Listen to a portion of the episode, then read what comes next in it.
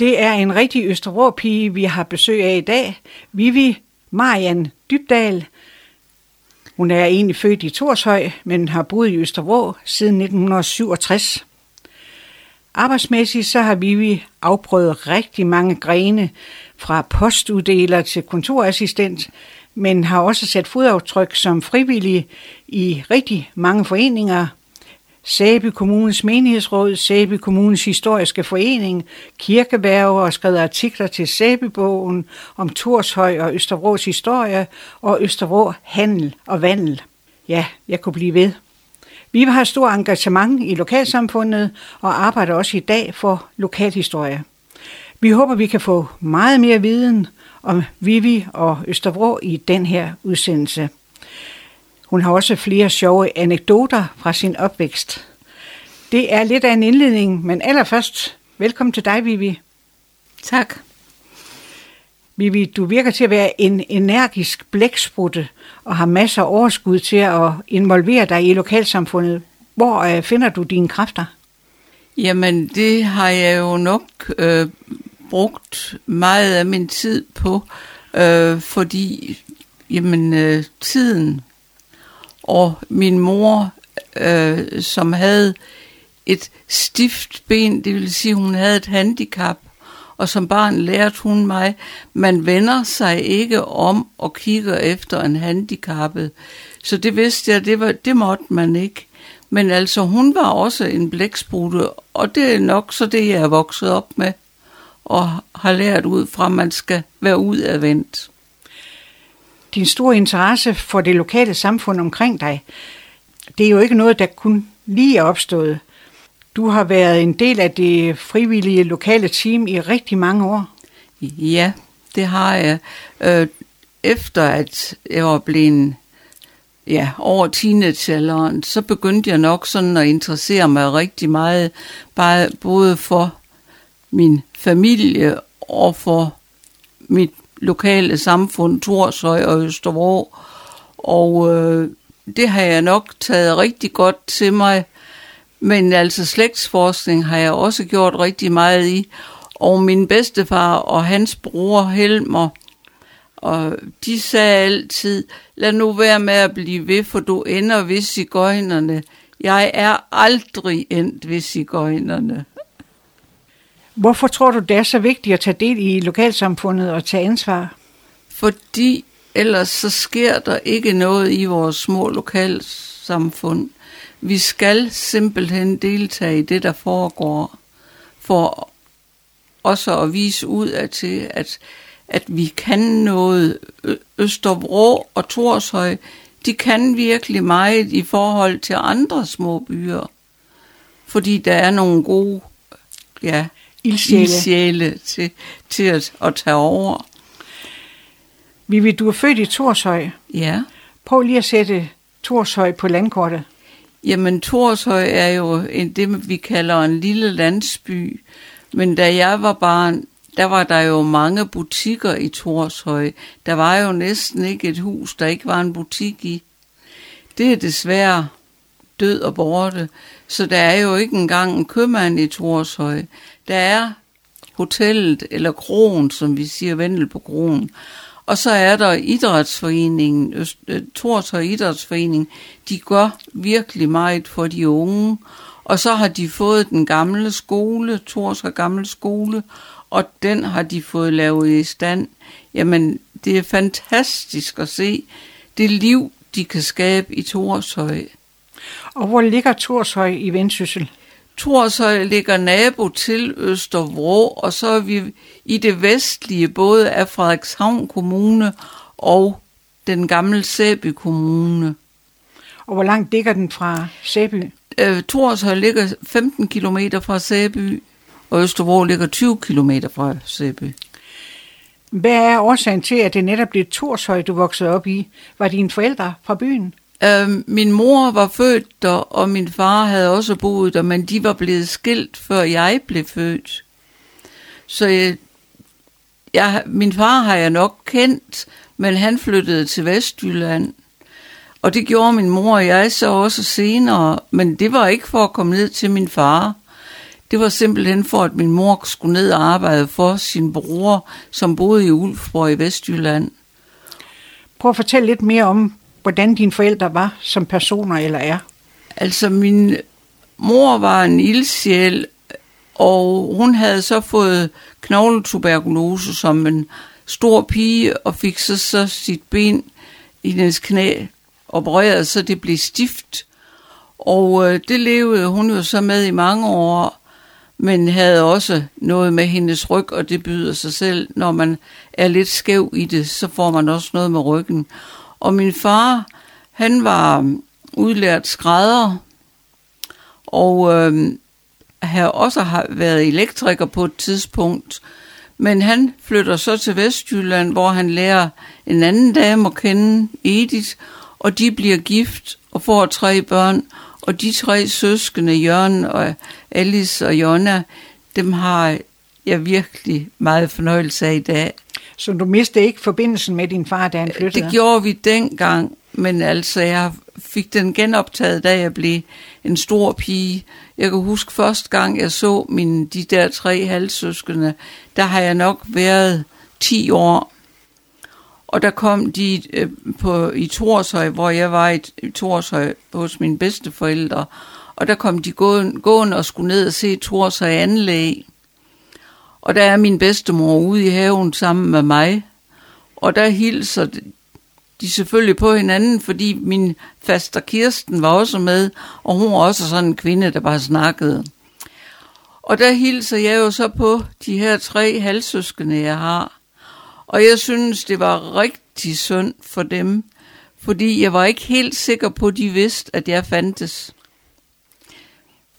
Men det har vi fundet ud af siden, at det vidste de godt. Har du helsøskende? Nej, jeg har ingen helsøskende. Men du er som sagt født i Torshøj, men ja. Så en årgang, så flyttede I til Ulfborg. Ja. Ved Holstebro? Ja, mellem Holstebro og Ringkøbing. Og det var på grund af skilsmissen? Eller hans... nej, det var simpelthen på grund af, at min onkel ville starte et tøjrenseri, og der skulle min mor ned og hjælpe med det. Og det var hun, vi boede dernede i jeg tror det var 6 eller 7 år, og jeg kom i skole dernede, og det var jo altså et helt kapitel for sig selv, fordi så lærer man vestjysk. Derfor kan jeg ikke snakke ordentligt vendelbomål i dag, fordi når man får det vestjyske ind sådan midt i livet, så glemmer man lidt her og lidt der, og derfor fortæller jeg, som jeg taler. Men allerede som barn, der var du interesseret i spejderlivet? Ja, det var jeg, fordi i Ulfborg var der de blå pigespejdere, og der blev jeg pigespejder. Og min mor blev blåmejsefører, og min tante blev på et tidspunkt også tropfører. Så vi var virkelig meget i det der friluftsliv og spejderliv. Blandt andet i 1960 var vi på jubilæumslejre på Fyn, hvor der var 7 store lejre. Vi var på Brahetrolleborg, og på den lejre der stod vi i espalier om aftenen, hvor dronning Ingrid kom imellem og gik forbi, og Lady Baden-Powell fra England, og så den gamle grevinde, som jeg ikke kunne... Hun hed Reventlow, ja. Det var virkelig en oplevelse, og lige ud for os, der stoppede dronning Ingrid, fordi der var en journalist, der stod i vejen, for hun kunne komme videre.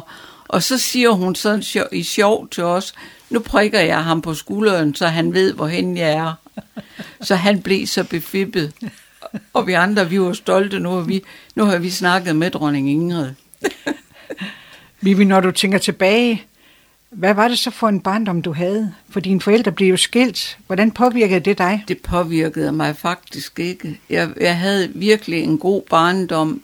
Fordi vi boede i samme hus som min onkel og tante, så min onkel var der jo også, så jeg var jo vant til, at der var en mand i huset, Men vi boede i vores egen lejlighed, og min onkel og tante havde jeg virkelig meget fornøjelse af. Og jeg fik også en fætter, og det år, vi flyttede fra Ulfborg der i 1960, der fik jeg også en kusine. Men det er min fætter, jeg er mest vokset op sammen med. Hvordan var din mor som opdrager? Hun var meget kontant, altså man skulle høre, og vidste, at jeg blev for træls og ikke ville høre, så har jeg både fået en af en bøjle i enden, og jeg kan også huske, da jeg havde min lille hund, der var altså også en dag, der blev hundens læderrem lige sådan svinget om bagenden af mig, så jeg må jo have været meget utærlig indimellem. Du har en sjov anekdote fra din barndom om din besøg hos din gudmor, Karen Larsen, i Søndergade i Frederikshavn. Ja, mine gudmødre, de var begge to fra Frederikshavn, og den ene var Karen Larsen, som var sekretær hos sagfører Kistrup Steffensen i Jernbanegade. Og de boede inde bagved i Søndergade, hvor de havde et hus, hendes forældres hus, og de havde haft pensionat. Og der skulle vi jo så overnatte, og vi blev jo så vist ind i gæsteværelset. Og der blev jeg benovet. Der stod en kæmpe stor sort jernseng med messingknopper. Det var altså vildt, når man var fra Torshøj. Men der var heller ingen pot under sengen. Nej, der var en hvid emaljespand, jeg skulle tisse i, så jeg var da nok kommet et lidt finere sted. Hvad havde du derhjemme? Der havde jeg en natpotte under sengen. Så det var lidt forskelligt. Du startede med at gå i skole i Ulfborg. Ja. Men kom så senere til Torslev Skole. Ja. Hvor ligger den? Den ligger i Østervrå. Den blev bygget i 1960, og det var lige det år, vi flyttede tilbage. Og der gik jeg i 6. klasse. Og det er virkelig en dum tid at blive flyttet fra den ene skole til den anden. Men jeg faldt til, for jeg havde jo nogle veninder, som jeg sådan set havde kendt, når jeg havde været på ferie i Torshøj. Men hvorfor flyttede I tilbage? Fordi min mor ville gerne tilbage til Vendsyssel. Hun syntes, hun savnede Vendsyssel. Og så var der, kunne vi stadigvæk bo i den lejlighed, der var hos mine bedsteforældre. For godt nok boede min moster og min anden fætter, min moster Grete og fætter Poul der. Men der var også plads til os. Hvad var det egentlig for en skole, du kom på, da du kom til Torshøj? Jamen, det var jo en ny udbygget skole, hvor der var 2 af hver klasse, fordi der var børn fra Torshøj og Østervrå, og Torshøjbørnene plus nogle oplandsbørn. Så det var en lidt anderledes skole, end det jeg var vant til. Men jeg synes, jeg faldt godt til. I Torshøj, der var der også en dreng, der hed Egil, som senere blev professionel fodboldspiller. Egil Nielsen, dem boede vi nabo med. De boede inde ovenpå Vislagterbuk. Og når min moster mødte Egil nede på fortorvet, så stod der altid 11 i snot under hans næse. Og så siger moster Grete til ham, Egil, du skal have et lommetørklæde. Nej, det behøver han. Jeg snøser der bare i, og så hæv han dem ind igen. Fik du senere kontakt med ham, da han blev kendt? Ja, hans forældre flyttede til Hjørring, og jeg kan huske, at efter han havde været professionel fodboldspiller, der havde han en sportsforretning i Hjørring, som jeg vidste, det var ham, så derfor gik jeg derind og handlede. Så det var lidt sjovt, der fik han også den her historie. Men der stod ikke stadigvæk noget ud af næsen. Nej, det gjorde der altså ikke. Han havde en pæn pussenæs. Hvad er dine bedste minder fra skolen? Jamen, jeg synes, at det der at få fortalt historier, altså Danmarks historie og verdens historie, det er nok der, vi havde en lærerinde, der hed Bully Tykher. Hun var virkelig god til at fortælle historien, Og også i geografi, der havde vi hendes mand som lærer, Erik Tykherr, og han kunne også fortælle om landene rundt omkring på de her gamle kort, der hang. Og det var så levende. Så det var der, dine interesser for historie, ja, det kom ind i billedet? Det var det altså. Ja. Hvad fik du ellers med dig fra skolen? Jamen, jeg havde også skolekøkken, så jeg lærte at lave mad. Ja, det lærte jeg selvfølgelig også derhjemme, men at man lærte nogle grundlæggende ting i madlavning, det synes jeg er rigtig godt. Og jeg kan huske, da vi kom til i 9. klasse, vi skulle på Østerskole i Hjørring, fordi der ikke kunne blive en 9. klasse i Østervrå. Så kom vi op til de her Hjørringpiger, og en dag så står husholdningslærerinden med en høne med fjer og indmad og det hele, og det skulle vi jo lære at gøre noget ved. Vi piger ude fra Østervrå og Torshøj, vi gik jo bare i gang med at plukke hønsene, og vi tog dem også ud, men Hjørringpigerne, de rynkede på næs, og det ville de i hvert fald ikke røre ved. Men det kunne vi andre godt, for vi var fra landet. Du har også en lille sjov historie om onkel Helmer. Ja, det var min mors onkels bedstefars bror, som var skrædder og boede i Torshøj. De boede nede i noget, der hed Logen. Det har jo nok været en afholdsloge, men der var en lejlighed, og der var 2 stuer. Og inde i den inderste stue, som Helmer, han kunne sige, hedder Nordstov, der var gulvet rådent. Og så siger Helmer til udlejeren, nu når det bliver den der tid, vi kan sætte kartøfler, må jeg så sætte kartøfler i hedder Nordstov? Nej, siger Svend, udlejeren, det må du da ikke. Så de fik et nyt gulv i den Nordstov. Det var da godt. Ja. Hvor længe gik du egentlig i skole? Jeg gik i skole til og med 9. klasse, altså 8. klasse på Torslev Skole, Centralskole, og så 9. klasse i Hjørring på Østerskole.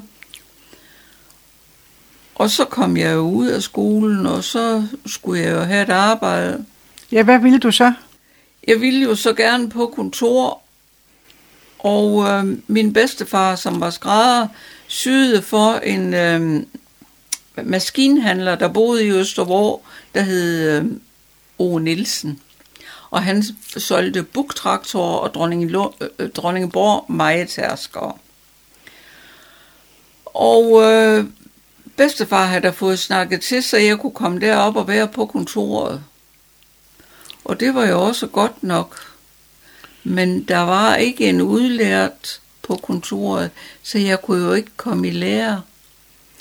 Men jeg var der trods alt i 1,5 år og lærte mange grundlæggende ting i kontorfaget. For så kom du til Knud E. i Frederikshavn, og der kom du i lære. Ja, så søgte Knud E. i Frederikshavn dametøj eller konfektion. De søgte en kontorelev, og det var jo dengang, der var kasse inde i butikken. Så jeg skulle jo passe kassen, og så skulle jeg jo lære kontorjob ved siden af. Og jeg havde nogle timer i kassen, og så havde jeg nogle timer på kontoret. Og der lærte jeg også virkelig meget, fordi vi havde en dejlig bogholder, og hun var virkelig god til at lære fra sig. Men du flyttede ikke til Frederikshavn i den periode, gjorde du det? Nej, det gjorde jeg ikke. Hvis det var sådan, at jeg skulle noget i Frederikshavn om aftenen, så var min moster Grete flyttet til Frederikshavn, og så kunne jeg jo bare gå op til hende over nat. Men ellers så tog jeg bussen frem og tilbage. På et tidspunkt så møder du så din kommende mand, Jørn Jensen. Ja, ham møder jeg til et bal i Hellum. Ja. Og vi møder nok hinanden flere gange, sådan, og så finder ud af, at vi skal være kærester. Og han er fra Østervrå, eller var fra Østervrå, og han var kommet i murerlærer hos Hardy Jensen i Østervrå. Og det var en virkelig god læreplads, for i 1962, da hans bedsteforældre skulle bygge hus i Østervrå. Da siger hans lærermester til ham, han var sidste års lærling, nu får du ansvaret, nu skal du sætte galger af til det hus, og så er du den, der står for det byggeri. Og det var jo noget, han lærte virkelig meget af, så det var rigtig fint. Vivi, jeg skal lige høre, det at gå til bal dengang, ja. Hvordan foregik det? Altså, vi var nogle piger, der fandt ud af, at vi skulle til bal, og så var der som regel en storbror til en af de andre piger, der kunne køre os. Så vi var til bal både i Hellum, og vi var og har også været til bal i Hallund, og vi har været til bal på Sæby Søbad og på Kildekron i Sæby. Jamen, ja, og vi har sørme også været på Ritz i Frederikshavn, men vi skulle jo altid have en af de her storebrødre med, og jeg havde jo ingen storebror, så jeg var jo sådan en, der kom med. Men da jeg så lærte min Jørn at kende, så nøjes vi med at gå til bal i Hellum. Var der levende musik? Der var levende musik, og når vi var til bal i Hellum, så skulle vi også altid have et stykke smørbrød. Og der kan jeg så fortælle sådan en sjov ting. Jørgen havde en kammerat, så en dag vi skulle have et stykke med bøf med spejlæg. Vi andre, vi ville bruge kniv og gaffel, men det var han åbenbart ikke vant til. Han tog ved det her spejlæg med de bare fingre. Det var noget klister. I blev så gift i 1967. Ja. Hvordan og hvor foregik det? Vi blev gift i Torslev Kirke, og det var ikke af pastor Lens, for pastor Lens var holdt dengang, så det var pastor Bak Nielsen fra Lendum, der vi karrierede. Og selve festen blev holdt i et baghus til min bedsteforældres hus i Torshøj. Der havde min mor haft vaskeri, men havde solgt det, og det stod tomt, og der kunne så dækkes op, så vi kunne holde fest. Så lørdag den 3. juni blev vi gift og holdt fest i Torshøj, og ugen efter den 8. juni, der havde mine bedsteforældre guldbryllup, og det blev også holdt der. Og det var med kogekonen, og jeg kan huske, vi fik suppe, steg og is, som hører sig til. Og vi skulle jo selvfølgelig fejre bryllupsnatten, og der tog vi på Hotel Viking i Sæby og overnattede der. Din mand blev udlært murer. Ja. Og I fik så jeres egen murerforretning? Ja, det gjorde vi i 70. Da. Og du blev medhjælpende hustru? Ja. Hvorfor gjorde du det? Fordi jeg kunne regnskab. Og jeg har også været med ude og prøve at skrabe fuger op og prøve. Det er jeg ikke god til, men med nød og næppe, så kan jeg faktisk godt fuge nogle badeværelsfliser, fordi det fik jeg også vist, hvordan jeg skulle gøre. Du stoppede hos din mand i 1975 og blev i stedet for reservepost. Ja. Fortæl, hvorfor det blev sådan. Det blev sådan, fordi vi kunne se, at vi var nødt til, når vi nu boede på hans lille ejendom, som var hans hjem, at der skulle altså 2 indtægter til. Og der var heller ikke altid murarbejde nok at få. Men så kunne jeg tage et job, og jeg kom så til at gå reservepost i Østervrå. Og det vil sige, når man går reservepost i Østervrå, så var der 7 postruter, som ligger i Torslev Sogn, og dem lærer man alle sammen at gå på. Så derfor kender jeg også at være en udkrog. Jeg ved lige hvorhenne, at jeg allerhelst ville spise min frokostpakke, når jeg sad i postbilen, hvor man havde en god udsigt. Men man blev jo også, når man kørte reservepost, så blev man jo også budt på kaffe. Og det var jo alt. Så man kom ind og talte med, ja, med de forskellige. Ja, det gjorde man. Nogle steder lå posten jo på bryggersporet, og andre steder var det inde i køkkenet. Og der var også nogle steder, hvor man, når man kom helt ind i køkkenet, Så stod man og kiggede lidt rundt, hvor skal ligge posten i dag, hvor får de mon øje på den, fordi der var konen også udarbejdende, og manden var landmand. Så det var lige med at finde det sted, der var højest i køkkenet, så de kunne se, at deres brev, de var kommet. Så der var ingen postkasser udenfor? Nej, det var der ikke. De kom først senere, og det gjorde det jo endnu nemmere.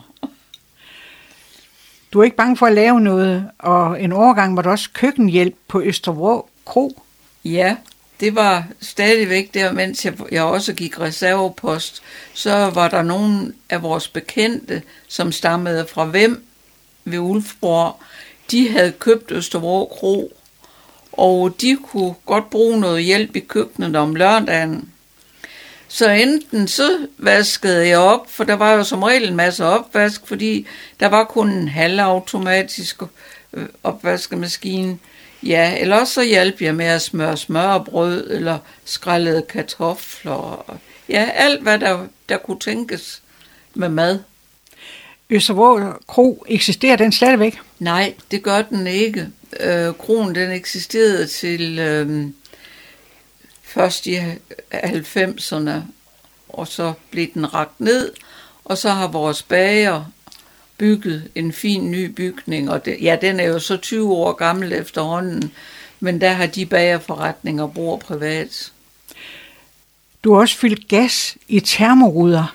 Ja, det var da jeg i 87 kom på EBJ-glas. Min mand var, efter han var holdt op som murer, der var han blevet en chauffør på EBJ-glas. Og så siger jeg kunne godt tænke mig noget arbejde derude. Jamen, det skal du sandelig selv gå ud og søge. Jeg vil ikke spørge for dig. Og jeg gik ud og søgte arbejde, og så kom jeg på aftenholdet, som mødte ind klokken 3 til klokken 11 om aftenen. Og der blev jeg sat til at komme argon i termoruder. Det isolerer jo, altså der er et luftrum i en termorude. Og den almindelige luft isolerer nok lidt, men...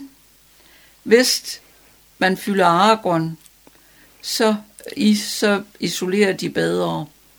Hvorfor stoppede jeres murerforretning? Der var ikke så meget at lave. Der var en krise. Men den krise var så god for termorudefabrikken. Der leverede man termoruder både i Danmark, Norge og Sverige, og senere både Holland og Belgien og Tyskland. Postbutikken i Superbest, kassearbejder, ja, paletten den er stor. Ja. Men så blev du kustode på museet og Sæbygård. Hvad er det, og hvad betyder det? Jeg kom som, efter jeg var, at EBJ der var lukket i 2000, der blev den lukket, fordi der blev det hele flyttet til Skive. Så stod jeg uden arbejde, og så skulle jeg jo have et job. Og der kunne man jo så komme ud i noget arbejdsprøvning og noget. Og der kommer jeg så på Sæby Museum, og der var Sæbygård under Sæby Museum. Så det var Sæby Museum, der sørgede for, at der var nogen, der passede det deroppe. Og der var jeg så kustode. Og så blev jeg senere omviser. Ja, det var spændende. Hvad er en kustode? En kustode, det er en, der går og ser efter, at alting det er i orden med de gamle ting, der er udstillede, at der er støvet pænt af, og at der ikke er nogen, der går og rører ved noget, og sørger for, at de små skilte, der er ved alting, at de er pæne og... Trænger de til at blive skrevet om, så skriver vi dem om på computeren. Og ja, alt sådan forfaldende indenfor at pakke gamle genstande væk. Der er jo nogle ting, man ikke må røre ved, enten man har handsker på. Og blandt andet til Sæbygård, der hører jo altså en meget flot linnedsamling, som ligger og er pakket væk, for den skal ligge i rigtige temperaturer. Men jeg har været med til at folde sådan en dug ud fra 1700-tallet, hvor der var et monogram midt på.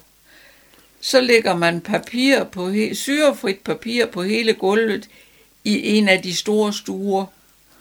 Og så kravler man rundt og folder ud, for den må ikke løftes sådan en dug, fordi det er så mørt. Men det værste af det, det er når man så har set og gjort hele det arbejde, det er når den skal lægges sammen igen. For den skal gerne lægges sammen i de samme folder. Og det kan altså være svært, men det lykkes. Hvad er årsagen til, at du synes, det er vigtigt, at man gemmer alle de gamle ting? Jamen, jeg synes jo, det er så vigtigt, at vores fortid også bliver bevaret for eftertiden. Fordi, hvordan skal eftertiden ellers kende deres baggrund og deres historie? Det synes jeg er virkelig, virkelig vigtigt. Din interesse for lokalhistorie, den har altid været der, eller hvad? Den er altså også kommet, da jeg begyndte at interessere mig for slægtshistorie.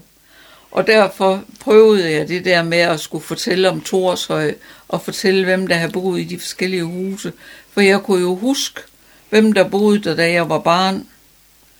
Og derfor skrev jeg en historie om Torshøj, som kom i Sæbebogen. Det vender vi tilbage til. Du var med til at starte Østervrå Lokalhistoriske Forening op i 1992, og i dag er du formand. Ja. Prøv at sætte lidt ord på den proces.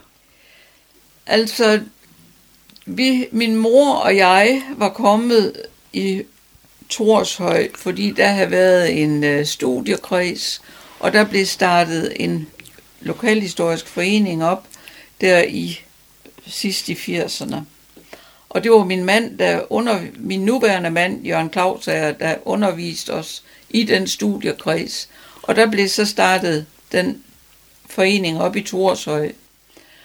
Og så jeg bor i Østervrå, så snakkede jeg jo med flere. Der havde også været en studiekreds, men den havde jeg ikke været med i, fordi jeg havde været alt for optaget af Torshøj. Men så kommer jeg med i lokalhistorisk, da den bliver startet som en forening.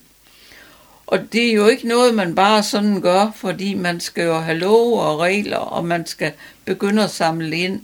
Men der var heldigvis samlet noget ind. Sådan en som postekspeditør Valde P.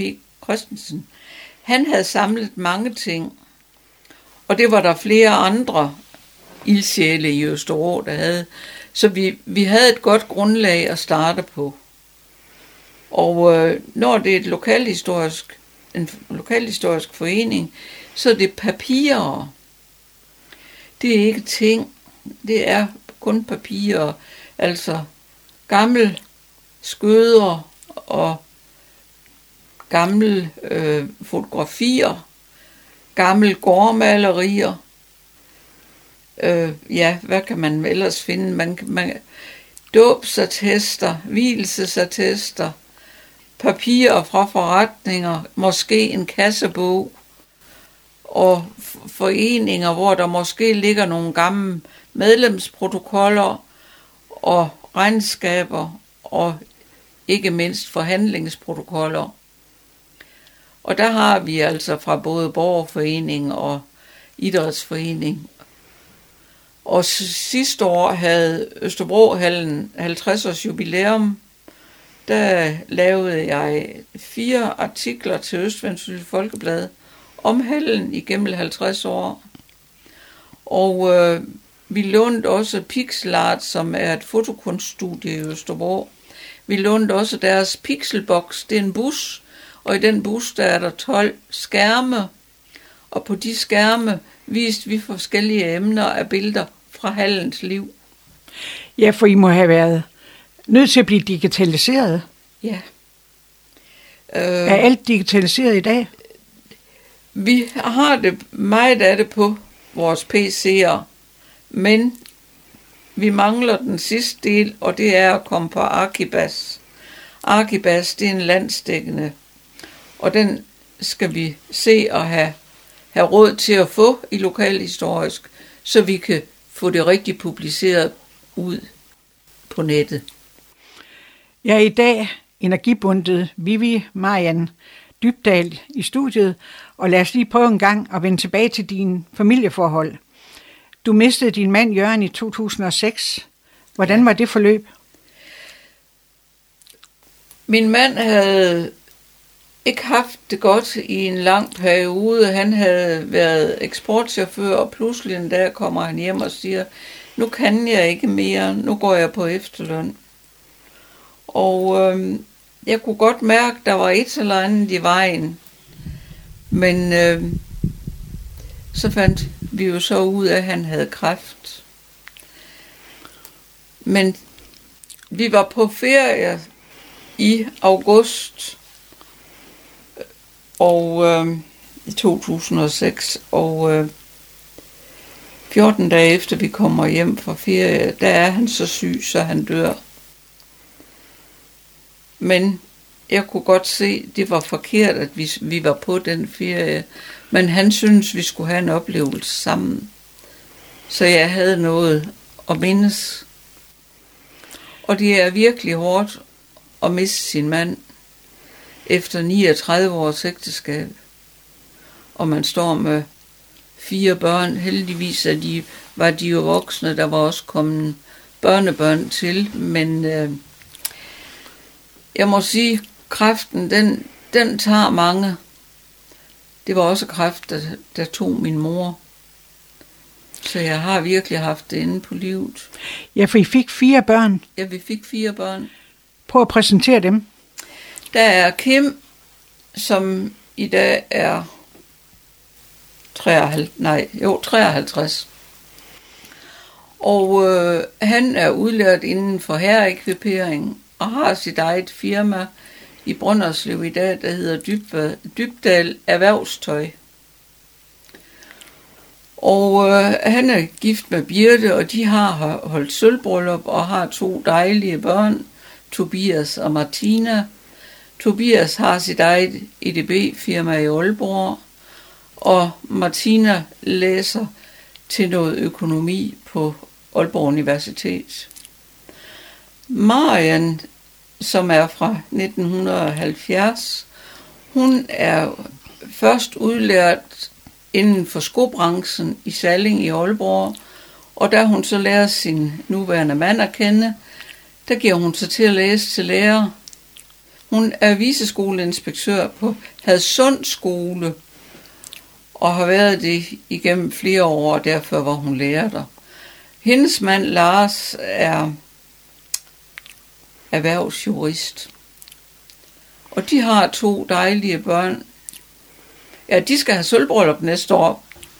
Men de har 2 dejlige børn. Malte, som også er begyndt at læse erhvervsøkonomi på Aalborg Universitet, og Nicoline, hun er begyndt at læse noget inden for scenebranchen. Hun vil gerne være skuespiller eller sådan et eller andet.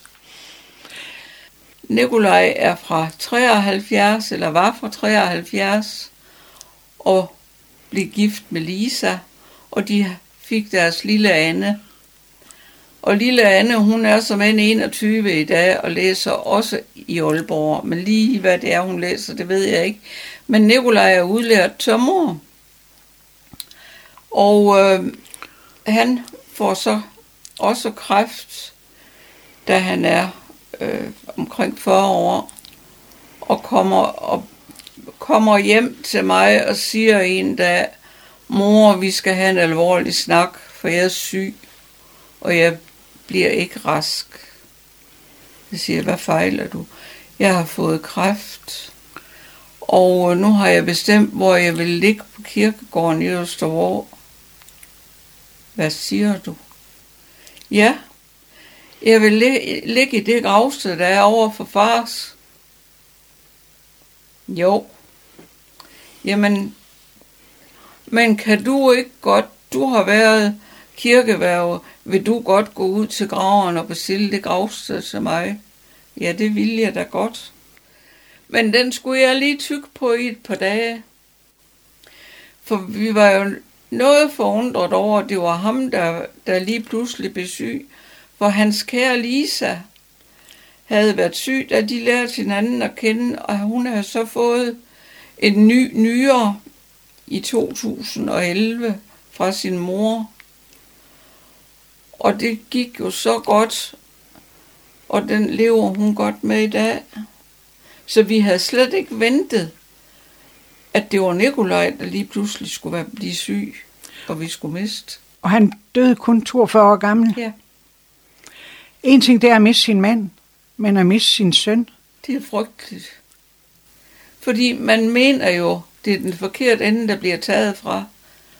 Og stå med en svigerdatter, men med en lille pige, som har været vant til, hendes mor altid var syg, der lige pludselig også havde en far, der var syg. Og det har været meget hårdt ved deres lille familie. Men jeg tror efterhånden, de er kommet over det. Men jeg ved godt, man kommer ikke over sådan noget. Det vil altid være der. Men de er kommet videre. Ja, så har jeg så også efternøleren Helle. Hun læste til sygeplejersk, da hendes far var syg, og vidste en hel del om de ting, ved hun var sygeplejeelev. Så hende kom det jo altså også noget som et chok, at man lige pludselig får så meget ind på livet. Og hun har været den der type, hun har nok haft en kæreste, men hun har ikke fået en mand. Men efter at hun så også havde passet Nikolaj, da han havde kræft, så siger hun, nu sælger jeg min lejlighed i Aalborg, og så tager jeg jorden rundt. Og så rejste hun jorden rundt i 8 måneder og kom hjem. Og så blev hun 40 år, og så inviterer hun mig ud og spise i Aalborg. Og så siger hun til mig, mor, nu skal du ikke få et chok, men jeg har bestemt, at jeg vil have et barn. Og det bliver et donorbarn. Så vi har fået en lille Alfred, som i dag er 2 år, og er virkelig et lyspunkt for os alle sammen i familien. Vi på et tidspunkt, så finder du en ny livsledsager. Ja. Og han hedder også Jørn. Ja. Det er jo næsten ikke til at finde ud af, om man skal sige Jørn 1 eller Jørn 2. Men Jørn Peder Clausager, som jeg er gift med i dag, ham havde jeg jo kendt tilbage i tiden, fra da han var arkivar i Sæby. Og vi møder så hinanden på Sæbygård i 2009. Og vi finder så ud af, jamen, vi har de samme interesser. Men han boede jo i Fredericia, og sådan en vendelbopige, hun er altså ikke til at flytte til Fredericia. Jeg var godt nok dernede i flere perioder, men vi bestemte os så for at blive gift i 2011, for jeg sagde, at hvis vi skal flytte sammen rigtig for alvor, så skal vi være gift. For der skal være en sikkerhed. Vi skal ikke have sådan nogle løse ender. Men hvordan var det at finde kærligheden på ny? Det er mærkeligt. Alle sagde, at de kunne se på mig, at jeg havde fundet en ny, at jeg var så glad og tilfreds med det hele. Og det er også det, jeg selv vil sige, at det er noget mærkeligt noget i en alder af at være over 60 år, så står der lige pludselig en, man kan elske og holde af, lige så meget som man har gjort med den, man havde før. Men den, man havde før, er ikke glemt, men gemt. Og I havde samme interesser? Ja, ved han er kendt med i historie, og så er han kendt med i engelsk også. Det engelske leger jeg ham om, fordi hans første kone var englænder, så han taler virkelig godt engelsk. Mit engelsk, det er kun skoleengelsk. Men han har 2 dejlige piger, som begge to er gift. Karen og så Margrethe. Og de er henholdsvis gift med Peter og Jesper. Og der er 3 børnebørn der også. Der er Gro og Siv og Asbjørn. Så. Hvad gjorde det af ændringer i dit liv og finde kærligheden igen? Gjorde, at altså, så skulle jeg fik jeg pludselig lidt mere og lidt større familie. Der var flere, der ligesom sådan skulle tages hensyn til. fordi jeg har altid været et familiemenneske. Men vi skal have hele familien med. Vi skal ikke glemme nogen af dem. I er rigtig mange. Ja. Og I samles ind imellem. Ja. Hvor mange er I egentlig, når I samler alle sammen? Vi er 25, og vi skal samles her den 3. december. Der har vi kobberbryllup, og der har vi inviteret dem alle sammen til Søndervig i sommerhus. Så der skal vi samles, men vi samles også som regel til jul og til påske. Fordi jeg synes, de har lært hinanden at kende indbyrdes, de to hold børn. Og det har de haft meget fornøjelse af. Og dine børn og hans børn, de tog det i stiv arm? Ja, det gjorde de. Vi skal også lige nå at komme ind på dine frivillige projekter, og der er jo mange at snakke om. Prøv lige at fortælle lidt om nogle af dine frivillige indsatser. For eksempel Idrætsforeningen. Jamen, i Østervrå Idrætsforeningen, der har jeg siddet i bestyrelsen for badminton. Det var, mens mine egne børn spillede badminton. Jeg har også haft med den forening at gøre, der hedder Springteam Nordjylland, som har været en forening, der startede i Torshøj og kom til Østervrå, og nu er den i Hjørring. Der var jeg formand i nogle år. Og det var, fordi mine piger, de gik til gymnastik, og man kan jo ikke have børn, der går til forskellige ting, såsom idrætsforeningen i Østervrå. Jamen, der har drengene jo også gået til fodbold, men jeg var godt nok ikke med i fodboldbestyrelsen. Men badminton gik de til, og så sad jeg i den bestyrelse i en periode. Fordi man kan jo ikke bare sende sine børn afsted, man skal også hjælpe de foreninger, som er frivillige. Så var du også med i menighedsrådet? Ja, det blev jeg spurgt efter, om jeg kunne tænke mig. Og jeg var valgt ind i 2 perioder. Den ene periode var jeg næstformand, og den næste periode var jeg kirkeværge. Det var et virkelig spændende arbejde at prøve at komme ind i det kirkelige.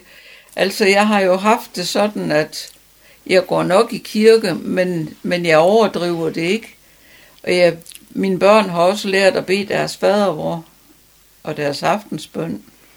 Men ja. Men hvad er det at være kirkeværge? At være kirkeværge, det er den, der tager sig af kirkegården.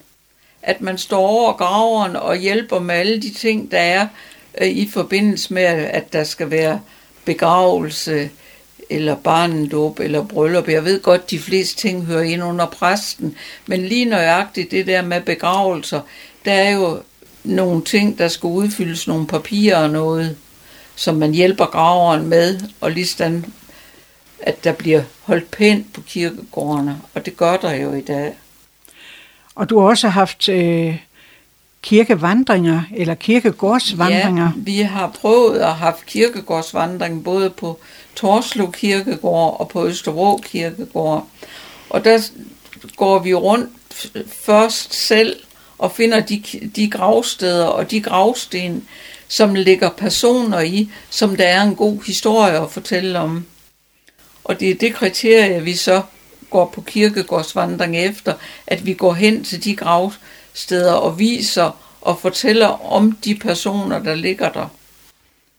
Som du har været inde på tidligere, så har du også skrevet artikler til forskellige blade.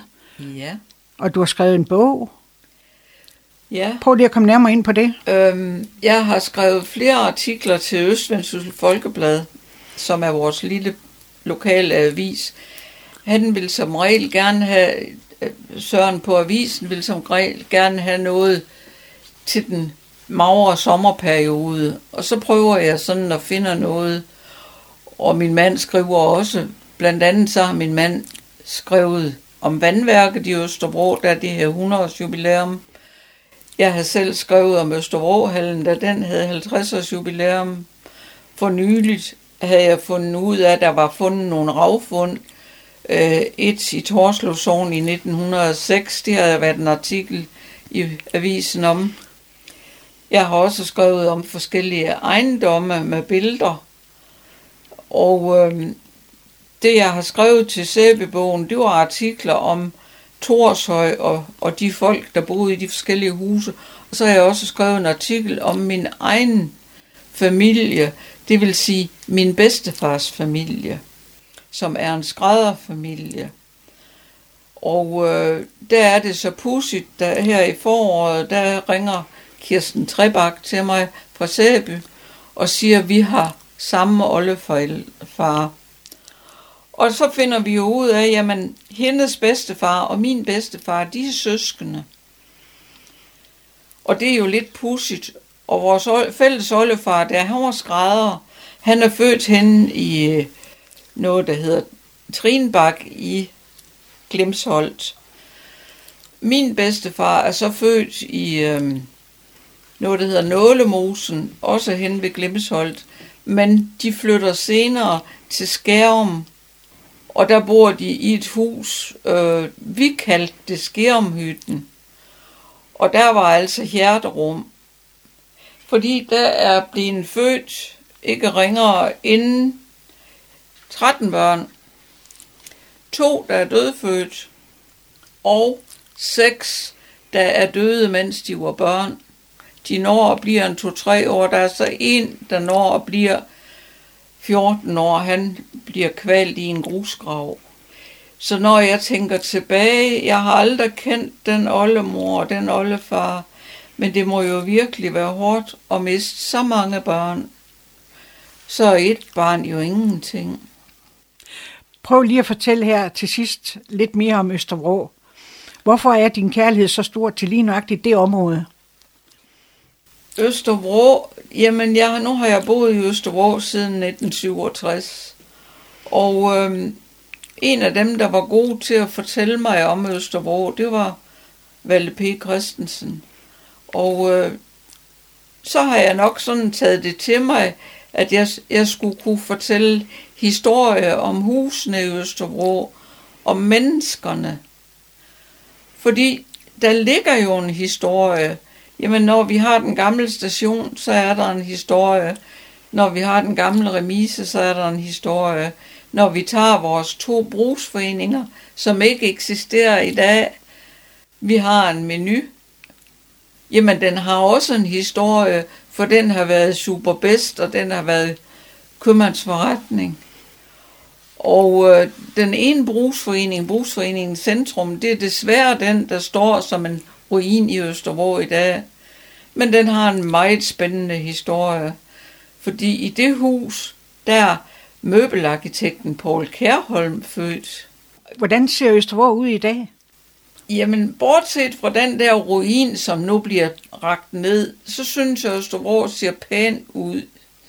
Vi skal nok være lidt bedre til at luge ukrudt i fortorvet, for det er ikke pænt med alt det der, men det ved jeg også godt, det er der også i mit fortorv. Men hvor mange forretninger er der? Jamen, der er et apotek, der er en blomsterforretning, der er en tøjforretning, der sælger tøj til herrer og damer, der er vores menu, og der er en 365, og vi har en bager, og vi har en herrefrisør, og så har vi et par damefrisører, eller 3.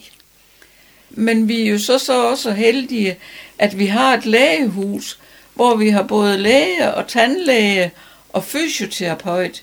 Det er jo ikke enhver lille by beskåret at have det.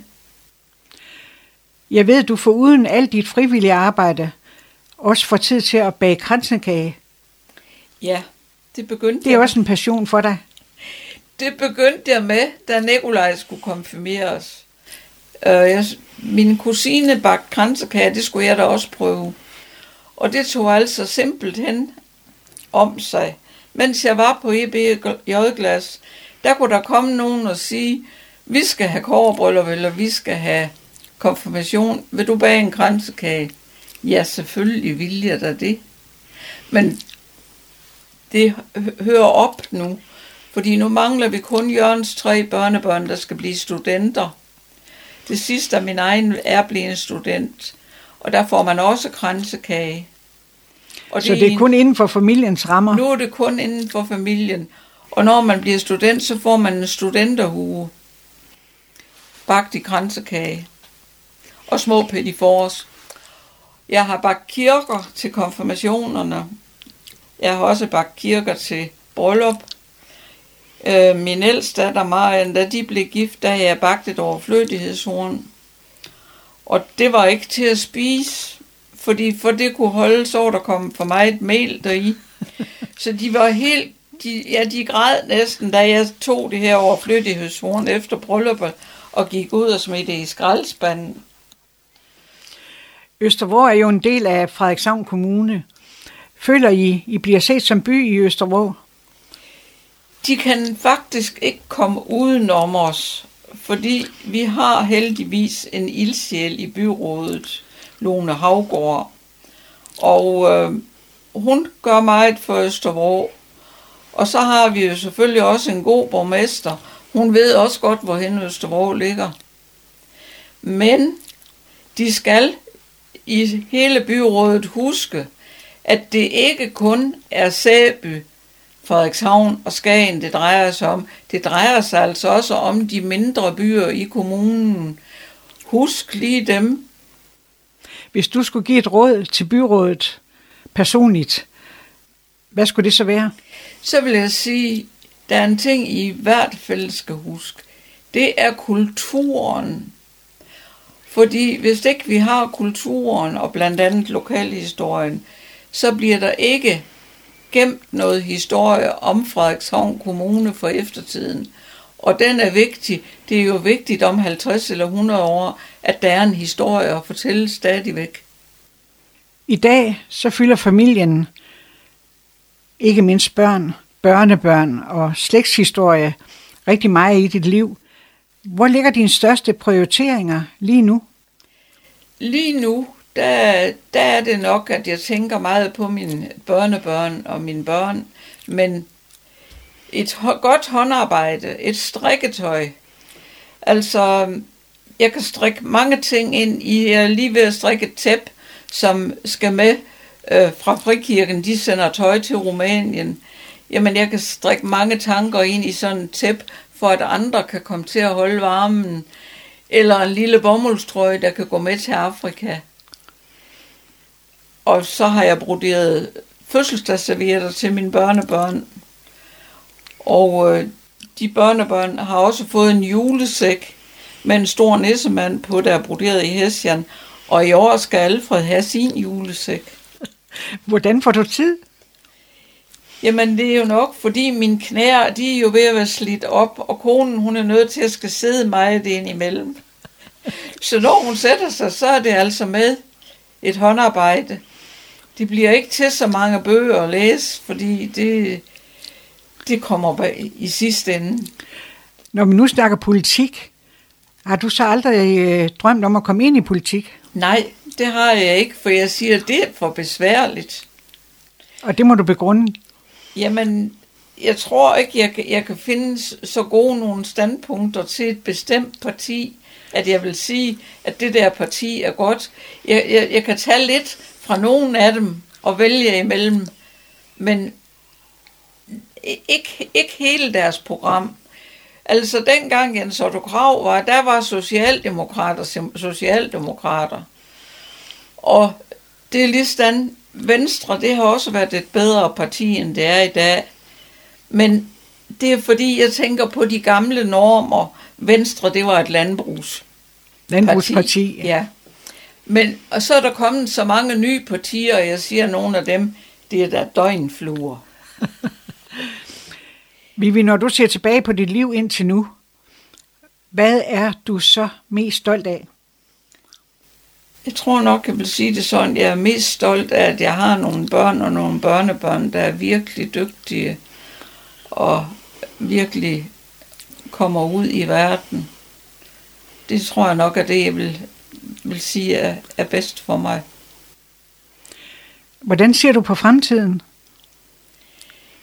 Fremtiden, det er sådan et underligt begreb, men vi skal stadigvæk husk at bevare noget af det, der er nu, så der også er noget til fremtiden.